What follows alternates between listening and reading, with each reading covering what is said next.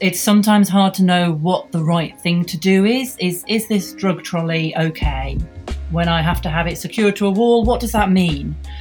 And for drug cupboards specifically, and controlled drug cupboards, which are even stronger and more scary, um, having a British standard like this gives me gives me an absolute. So I don't need to ask any questions. I don't need to know what good looks like. I don't need to work out what good looks like or ask my mates at the hospital down the road what they're doing.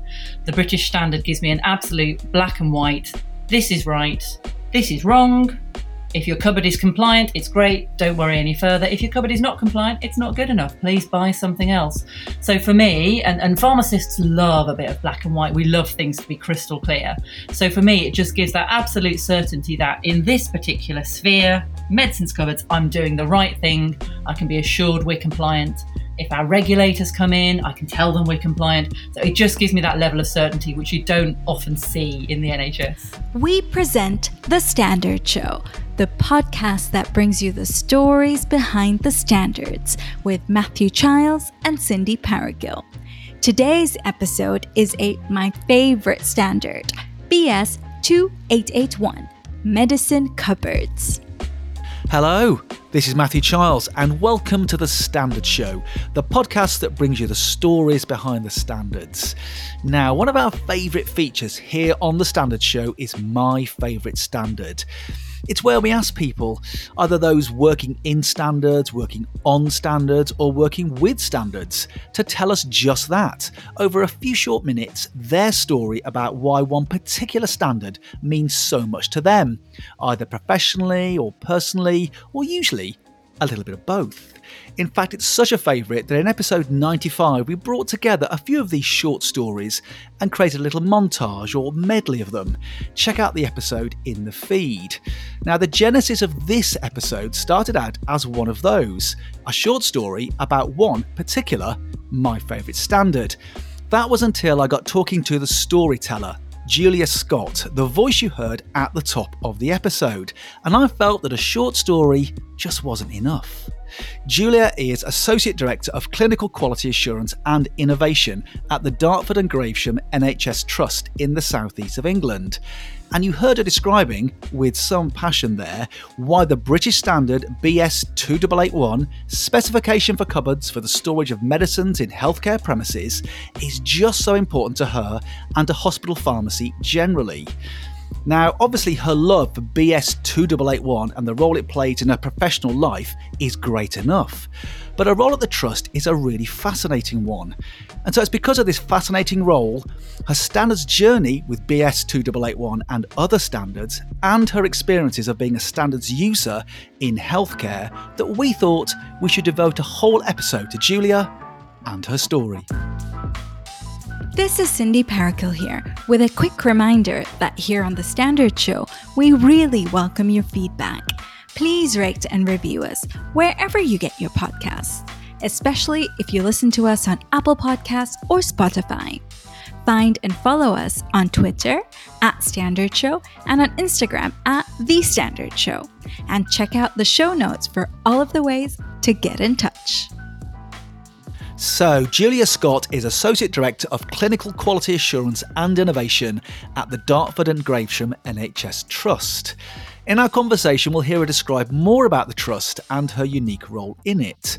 She also talks about how standards work alongside and with regulations and professional guidance to provide that all important medicine governance and management. But the conversation goes elsewhere too. Julie describes the dramatic impact of COVID on everyone at the hospital and the unbridled joy they experienced on receiving the first batch of vaccines. She also talks about layers of Swiss cheese, blowtorches, and sledgehammers. Don't worry, it all makes sense. But the conversation is mainly about the relationship she has had and continues to have with the British Standard BS 2881 specification for cupboards for the storage of medicines in healthcare premises. So, of course, we started with that. So, Julia, the standard BS 2881. Now, this is the specification for cupboards for the storage of medicines in healthcare premises. So, tell me, why is BS 2881 so important to you? I should probably start by saying it's probably the only British standard that I can name by number that I can reference that trips off the tongue. Uh, and I like to think an awful lot of other hospital pharmacists can probably run that number off very easily as well. So the reason it's important in, in hospital pharmacy specifically, and that that's my professional background, that's the sector I've always worked in of pharmacy, um, a key part of what um, senior pharmacists might do in hospital is called medicines management. That's some of the governance we do around medicine security and safety. Uh, and one of our responsibilities is to make sure medicines are stored safely so that they can't be stolen or used incorrectly. Um, they're a valuable asset, they cost a lot of money, so we've got to look after them. And so, medicines management, which is not a, term we, we use so much anymore, but part of that is around locking drugs away in cupboards and in trolleys and, and keeping them safe. Um, and it's it's sometimes hard to know what the right thing to do is. Is is this drug trolley okay? When I have to have it secured to a wall, what does that mean? And for drug cupboards specifically, and controlled drug cupboards, which are even stronger and more scary, um, having a British standard like this gives me gives me an absolute so I don't need to ask any questions. I don't need to know what good looks like. I don't need to work out what good looks like or ask my mates at the hospital down the road what they're doing. The British standard gives me an absolute black and white. This is right. This is wrong. If your cupboard is compliant, it's great. Don't worry any further. If your cupboard is not compliant, it's not good enough. Please buy something else. So for me, and, and pharmacists love a bit of black and white. We love things to be crystal clear.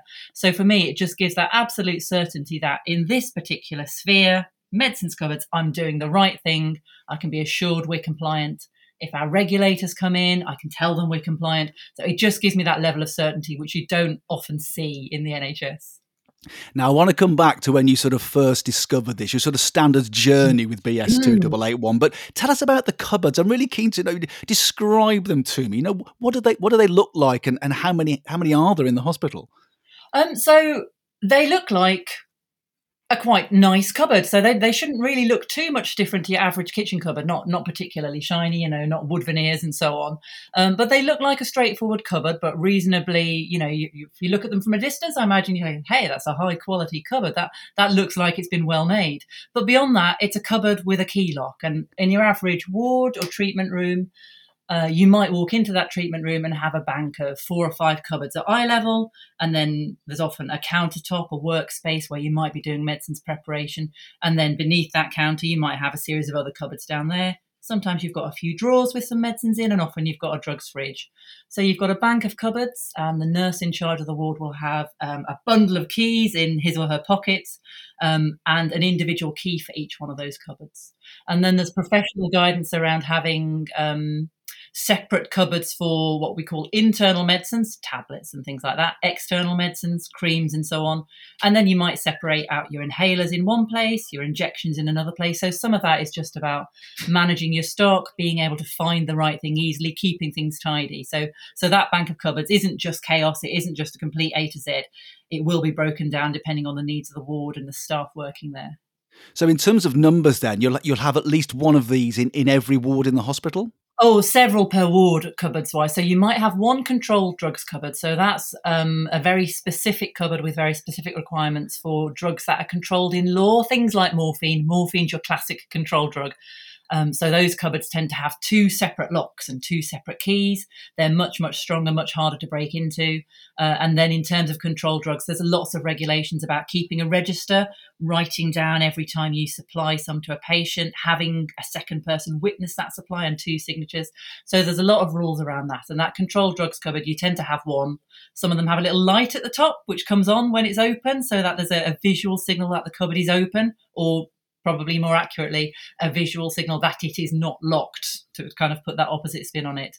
So one of those, but then other drug cupboards, probably half a dozen or so for an average ward, depending on the size of it. And then maybe in an intensive care unit where they've got a much uh, heavier drug usage, they might have more of those. Um, increasingly at the moment we're moving into having automated dispensing cabinets rather than cupboards. So you might if you walked into our intensive care unit what you'd see is what i call very sexy cupboards big floor to ceiling things with glass doors and biometric access. So uh, that's when things start to look, look a little bit different. And that's where i i probably am not completely sure how bs2881 applies to these new sexy cupboards Well, I was going to ask about that, about about those sexy cupboards. I'm interested in those. I mean, in terms of the, the, the guidance, then you said that the guidance for for who has access. I mean, is that mm. something that the hospital develops, or is this across the NHS broadly? There are protocols and procedures for who has access to which particular cupboard. So there, there is guidance. There's not much in the way of legislation um, around things like who is allowed to have access, but there is good professional guidance. So the piece of guidance that we used to follow um, came out of something called the Duthie Report, which was a big report into the safe and secure handling of medicines in hospitals. So we'll talk about Duthie compliance, we'll talk about Duthie standards and Duthie checks. That's all about medicine security. Um, a few years ago now, that that Duthie report was replaced by some joint guidance between my professional body, the Royal Pharmaceutical Society, uh, and the Nursing and Midwifery Council. I may have to correct myself on that. It might be the RCN, the Royal College of Nursing. Can't remember without checking. Clarifications Corner. I'll just jump in here quickly for you, Julia.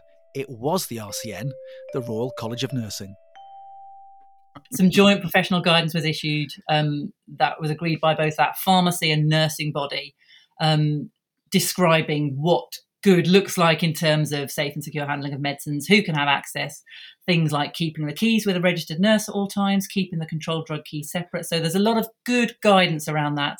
Uh, and again, having that guidance means most hospital pharmacies will do the same thing, but there'll be a little bit of, of localized tailoring to circumstances and conditions and the estate you're working with.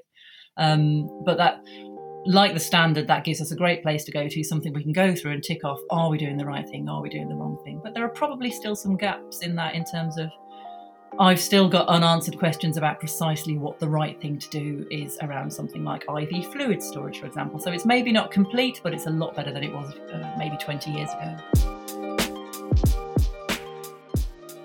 Do you want to help make people's lives easier, safer, and more enjoyable? Well, why not become a standards maker and have your say on the development of standards?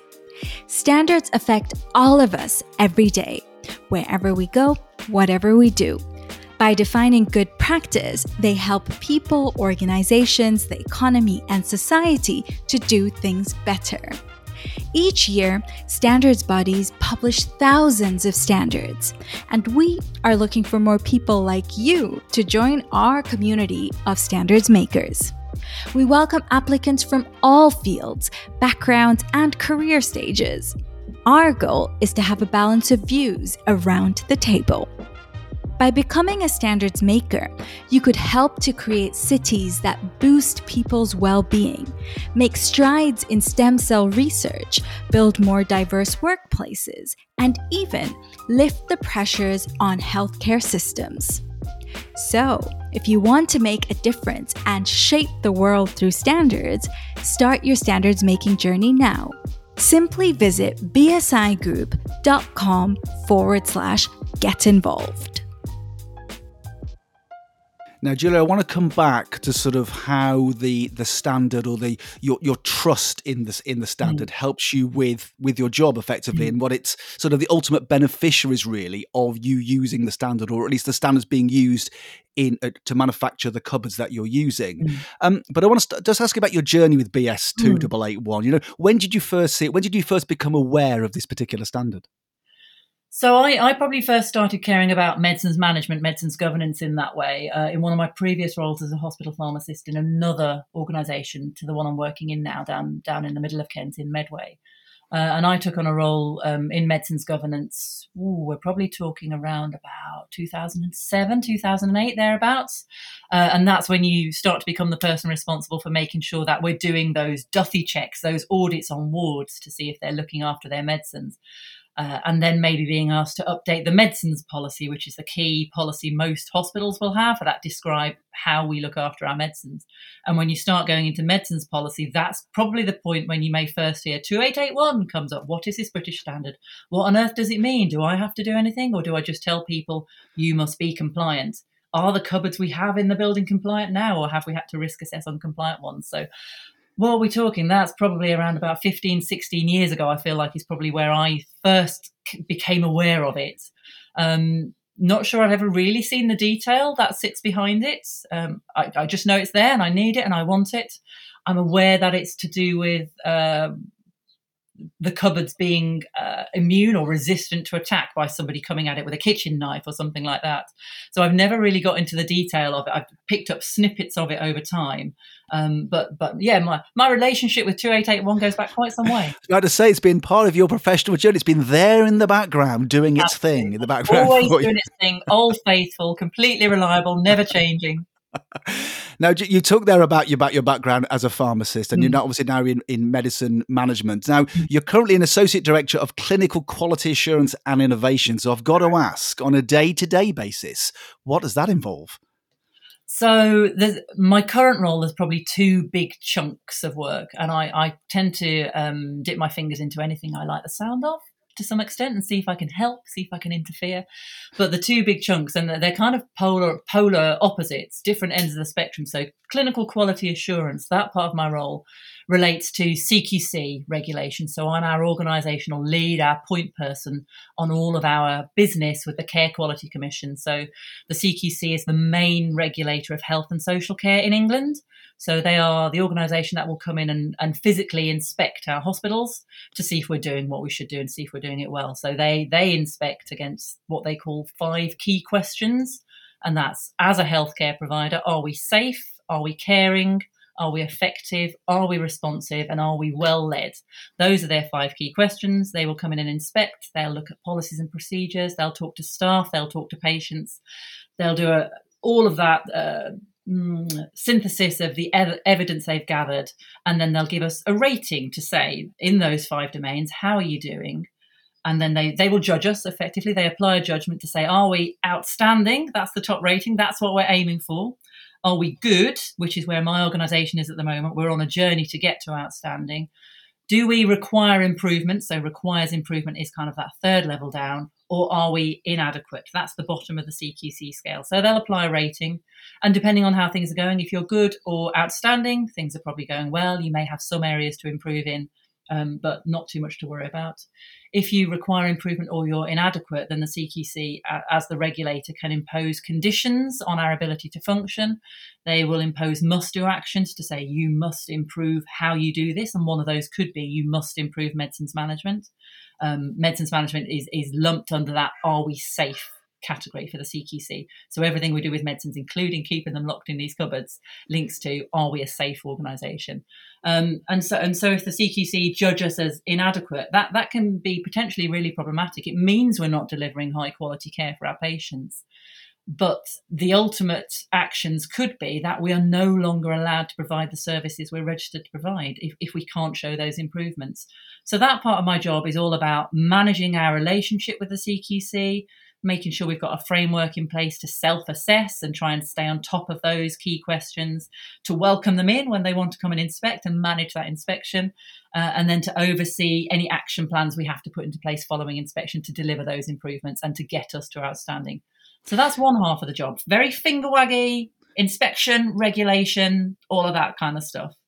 The other side, the innovation bit, um, kind of segued out of my connection with developing our electronic prescribing system. So when I was in pharmacy, um, I was one of the leads on developing electronic prescribing, EPMA. That's drifted into being the organisational SRO for the EPMA project, and then that drifted into a wider innovation role. Um, and now I'm the SRO for our whole electronic patient record project. So that's again, in a nutshell, is trying to get rid of all the paper we use for making patients' notes and make it digital. Um, so that the bulk of my innovation role at the moment is linked to digital transformation, that kind of stuff. Although it, it could expand out into the fuller scope of innovation, research, cool um, artificial intelligence things, using AI in radiology to detect lung cancer, research studies, anything that you might put under the innovation umbrella in healthcare. In theory, I'm going to develop this role into um, someone who leads on that whole innovation portfolio. But for the time being, it's it's mainly digital transformation, getting us off paper. Jeremy Hunt promised the NHS would be paper free by 2018. We're not quite there, but getting getting us off paper so that we've got digital records. You can't lose them. Great access to data once it's digital. Great you, uh, an ability to do clinical informatics, which we can't do very effectively from paper. Audits, improving outcomes, research, all of that kind of stuff. So it's safer. Digi- digi- digitally driven care is safer, but it also gives us um, the power of really good data sitting behind that. So very exciting, loads to do. It's I mean, it sounds like a fascinating role. If I could very a broad simplification here, you you hmm. in charge of making sure people don't break into medicine cupboards and digital transformation of healthcare. That's a hell of a portfolio, isn't it? It really is. And then, as I say, I dip my toe into all sorts of other bits and pieces. So um, I work with our continuous quality improvement team, and ideally, that is pulling in things like if if the CQC say you must improve medicines management then I'll help us to connect with the CQI team and say, well, how can we use improvement methodology? How can we use PDSA cycles to try and improve this element of medicines management? So I kind of act as a connector between that compliance regime to try and drag it out of the finger waggy, stick waving compliance element into more of a learning and improvement frame of mind. Mm-hmm. And I also I continue to dip my toe into anything relating to medicines, medicine safety particularly. I've got a passion for safety science, human factors and ergonomics. So I'll still prick my ears up at any mention of a serious medication error and see how I can help and stick my nose in. I do a little bit of work around um, tobacco dependency treatment, so trying to get people off the old cigarettes.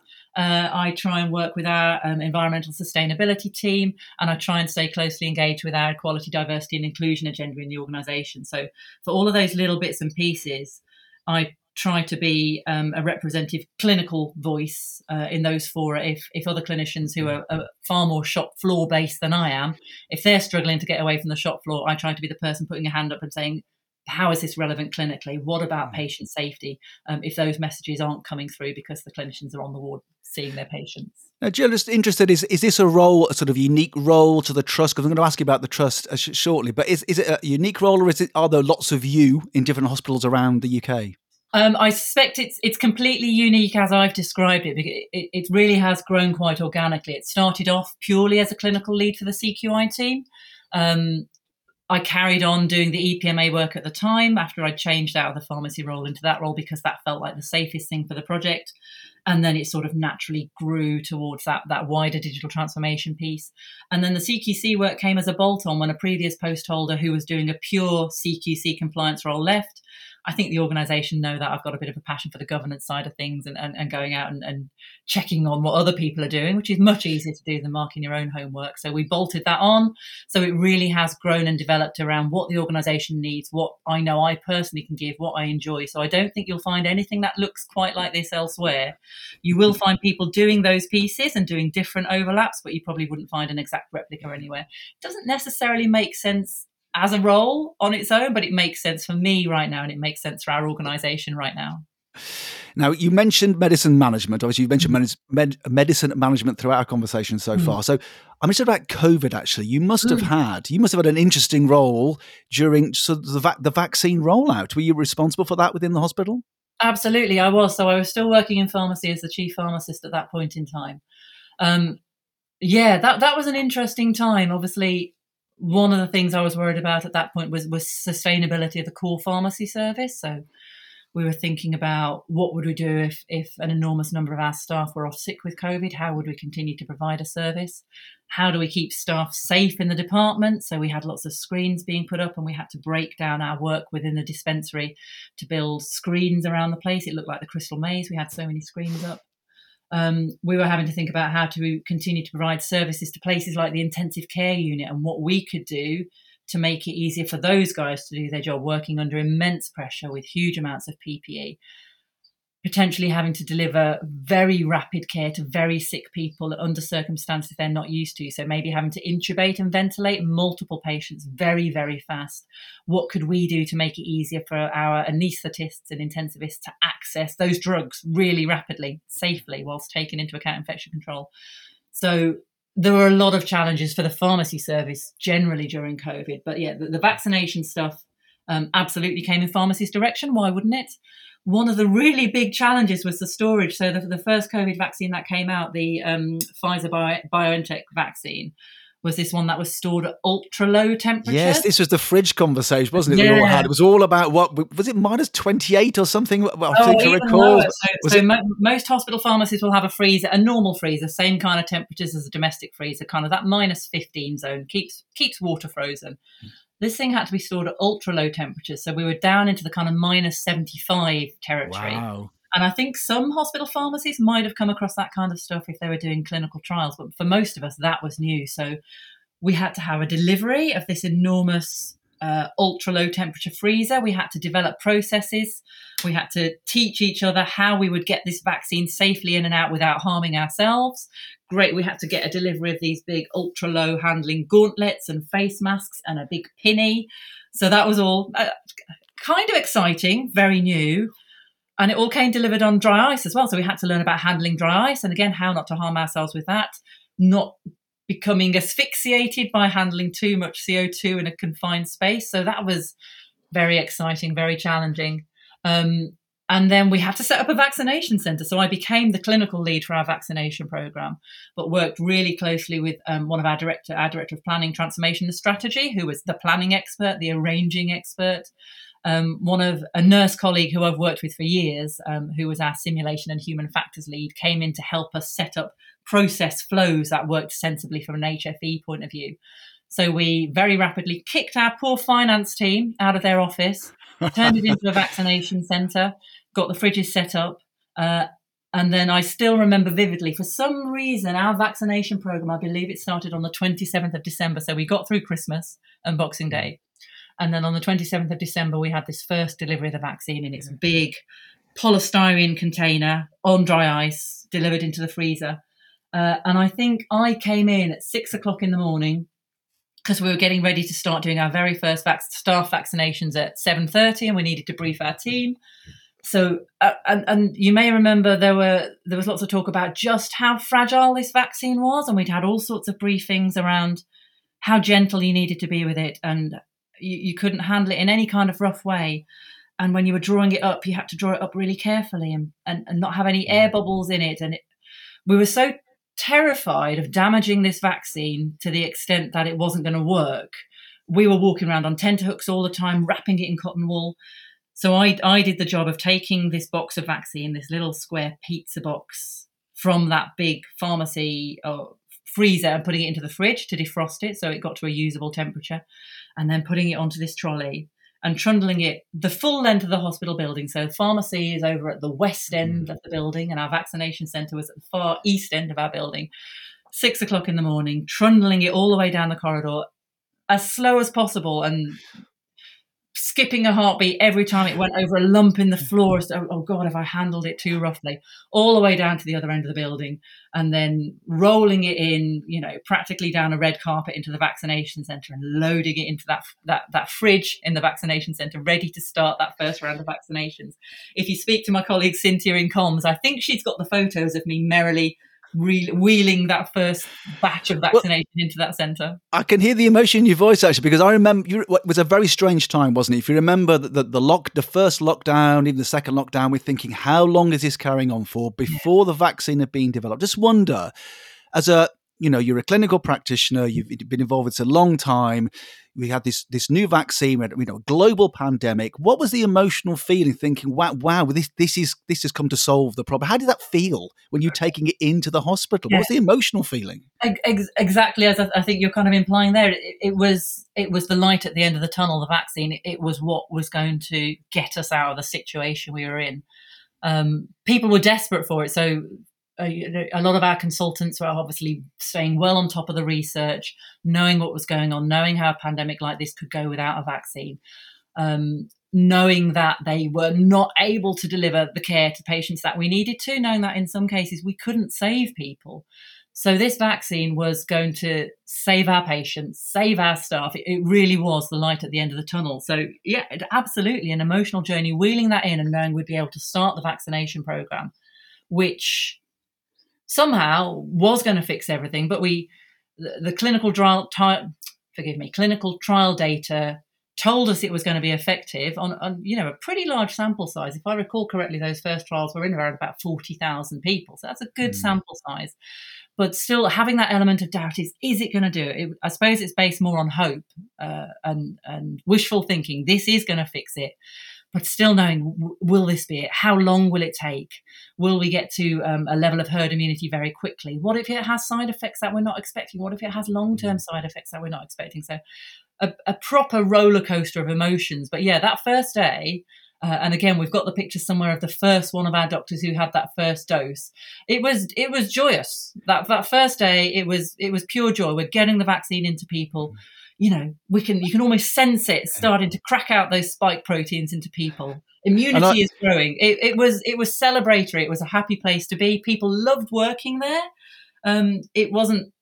It, I mean, it, it was intense, but it felt like a calm, happy environment you got five to ten minutes with each member of staff, each patient, to have a good conversation with them. To not, we weren't just whacking vaccine in and out of people on the production line. We our focus was to deliver it as a true moment of proper care. Yeah. So I, it was an incredible place to be. And I assume, uh, Julia, unlike anything else you've gone through in your career. Yeah, and anything I hope to go through in the future. um, it was a great time in many ways, but never again, please. So, Julie, you are you are based at Darent Valley Hospital in Dartford, in Kent, which is in, in southeast England, and that's part of the Dartford and Gravesham NHS Trust. Now, we have listeners all over the world, so just tell us, give us a bit of context here. Tell us about Darent Valley Hospital our, our trust is what's called an acute trust. So it, it's a classic hospital. It, it's you know what you imagine when you see a hospital on the telly. The English NHS will will have uh, the other types are called specialist trusts. So that's things like specialist cancer hospitals where they only do cancer services. We have mental health trusts delivering inpatient and outpatient care to, to patients with mental health needs, and we have community trusts doing community health services. So an acute trust is like a classic hospital, and that's what Darent Valley is um, which is the main hospital building in our organisation. Um, we're a small hospital for the most part. We've got around about 500 beds. That can vary on a sometimes a day to day basis, but it, it varies seasonally, um, especially when winter comes along and we, and, and, we have increased patient needs. But around about 500 beds, that's relatively small for, for England. Um, and we deliver those classic hospital services again, the kind of things you might expect to see on a, a TV sitcom about hospital. We have an emergency department, or what we used to call an A and E. Um, we have general medicine doing specialties like diabetes and cardiology. Um, we have surgery, obviously. So we have operating theatres where we do both planned surgery, your knee replacements, your hip replacements, uh, and emergency surgery, say for people who've been involved in accidents. Uh, we have a maternity service uh, and other women's services like gynecology. Uh, and we do paediatrics, children and young people services, including um, a neonatal ward. So that's kind of our core business. Some of it's inpatient, some of it's outpatient. Uh, and then, as with any similar hospital, you've got those frontline, those wards, those departments, those outpatient clinics. All of that, that frontline work is supported by things like a pharmacy department, a pathology lab, an imaging department doing your x rays and your CTs and your MRIs and all of the other support functions like the clinical coding team and the medical records team, our estates and facilities team, our cleaners, our porters, all of those functions that maybe people don't think about all the time operating in the background. So that, that our organisation looks much the same as any district and general hospital that you might walk into um, in England today. So I want to come back then to the standard, Julia, BS two double eight one, mm. all about these these medicine these medicine cupboards. I just wonder, you know, thinking about this at a sort of worst case scenario here, who are the ultimate beneficiaries of having a cupboard manufactured to this standard? You know, who's it who's it helping here? So the the main beneficiary is probably the organisation in, in terms of um, a corporate risk. We're probably the main beneficiary because the main problem would be if the regulator came in and said, Your cupboards are not up to scratch, you are not keeping medicine safely, and therefore we're going to take some form of action. So realistically, it's probably, you know, the chief executive as, as the person responsible for, for the overall running of the building, they're probably the ultimate beneficiary because it's it's a it's a rules thing, isn't it? it it's making sure we meet regulatory standards and there's no means by which we can be criticised operationally in, in the real world the reason we want the medicines cupboards to be secure. And the reason we like to have that standard is because that reduces um, the risk of error or drug diversion uh, or those kind of clinical safety problems. So the true beneficiary should be our patients because keeping medicine safe means we're keeping patients safe and to some extent staff. So as professionally registered people, um, if I know that as a registered nurse, the medicines on my ward are secure, if something goes wrong, that doesn't put my professional registration at risk because we did all of the right things. So, realistically, I think it's a corporate benefit, but on the ground, it has benefits for patients, it has benefits for staff. Um, it's it's a ah, it's a standard that meets everybody's needs. So obviously, I can see from a obviously from a from a corporate level, and obviously from a professional practitioner's level, and, and a patient safety level. This, this the standard here is providing sort of trust and confidence at all, all those levels that you're doing the right thing, but also meeting the needs of regulation and, and the law. I just wonder, you know, how, you know, in terms of, you know, what about if somebody came at it with a with a sledgehammer or, or anything, or even, you know, even worse to try and really get in? How confident are you that it will actually resist those attacks? So that's interesting. Um, something I didn't realize until fairly recently was that the, standard actually contains different levels of security. Um, and, and those are based on they're probably based on the environmental security. Where are you putting that cupboard? So for most hospital buildings wards are manned 24-7 the security is pretty high anyway. If somebody's walking down the ward with a sledgehammer actions being taken fairly quickly before they get to that drug cupboard. So in, in my environment where we use this standard the likelihood of attack on a drugs cupboard is, is really pretty low. I think where the standard could potentially come into its own is where you've got drugs cupboards in a an environment that's inherently less secure. So a community clinic that isn't manned 24 uh, 7, maybe in an area with a high level of crime or where we, you know, there might be drug seeking behavior. So I, I don't expect to ever see anybody attacking any of our drugs cupboards with a kitchen knife or a lighter or a blowtorch or any of these things that the standard lists. But in a different setting, in a different healthcare setting where the medicines management needs are, higher, where the security needs are higher, that's where you you might really want that confidence that somebody won't be able to open your cupboard by attacking it with a blowtorch for at least 10 minutes and then hopefully somebody else has taken some other action uh, and called 999 and called the police but as you said earlier, I suppose it's the combination of understanding what the trust that comes from knowing the the cupboard has been manufactured to a specification that could resist a screwdriver or a sledgehammer or a blowtorch. But also you you lay on top of that those behavioural guidance, professional practice to make sure that the, only the right people have the right keys at the right time to get access to the medicine. Absolutely. So for something that's important, you you never want to rely on just one safety feature, do you? You you want layers of safety. You want redundancy built into your system. So ideally, even if I um, if I were to leave the drug cupboard completely unlocked, it should be behind another closed door which has a digilock on it. And then even if I leave that door unlocked, um, you probably need a swipe card to get into the ward, and then you should have probably passed a security presence before you got into the hospital. So, this standard is one of several layers uh, for, for anybody who's into the, the safety science side of things.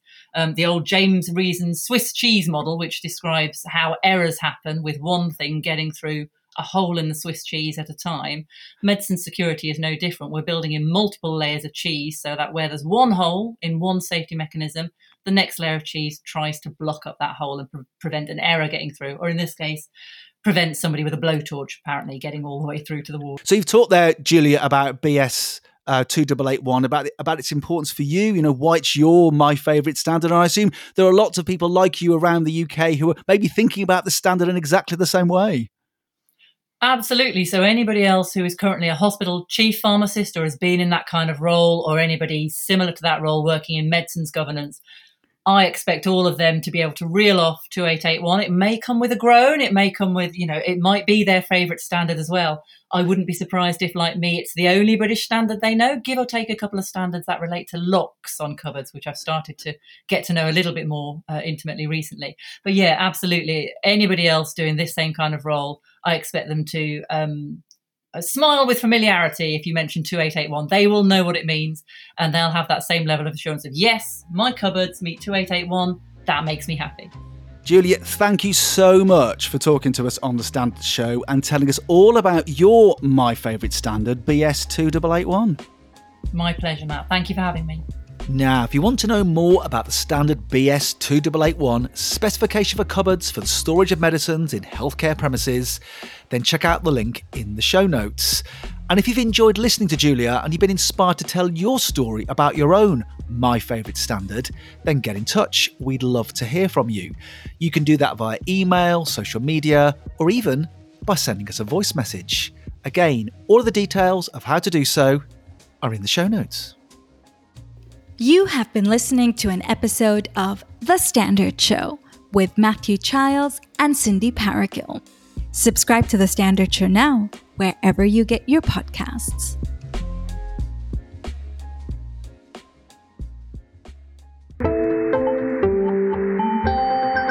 You just heard a stripped media production.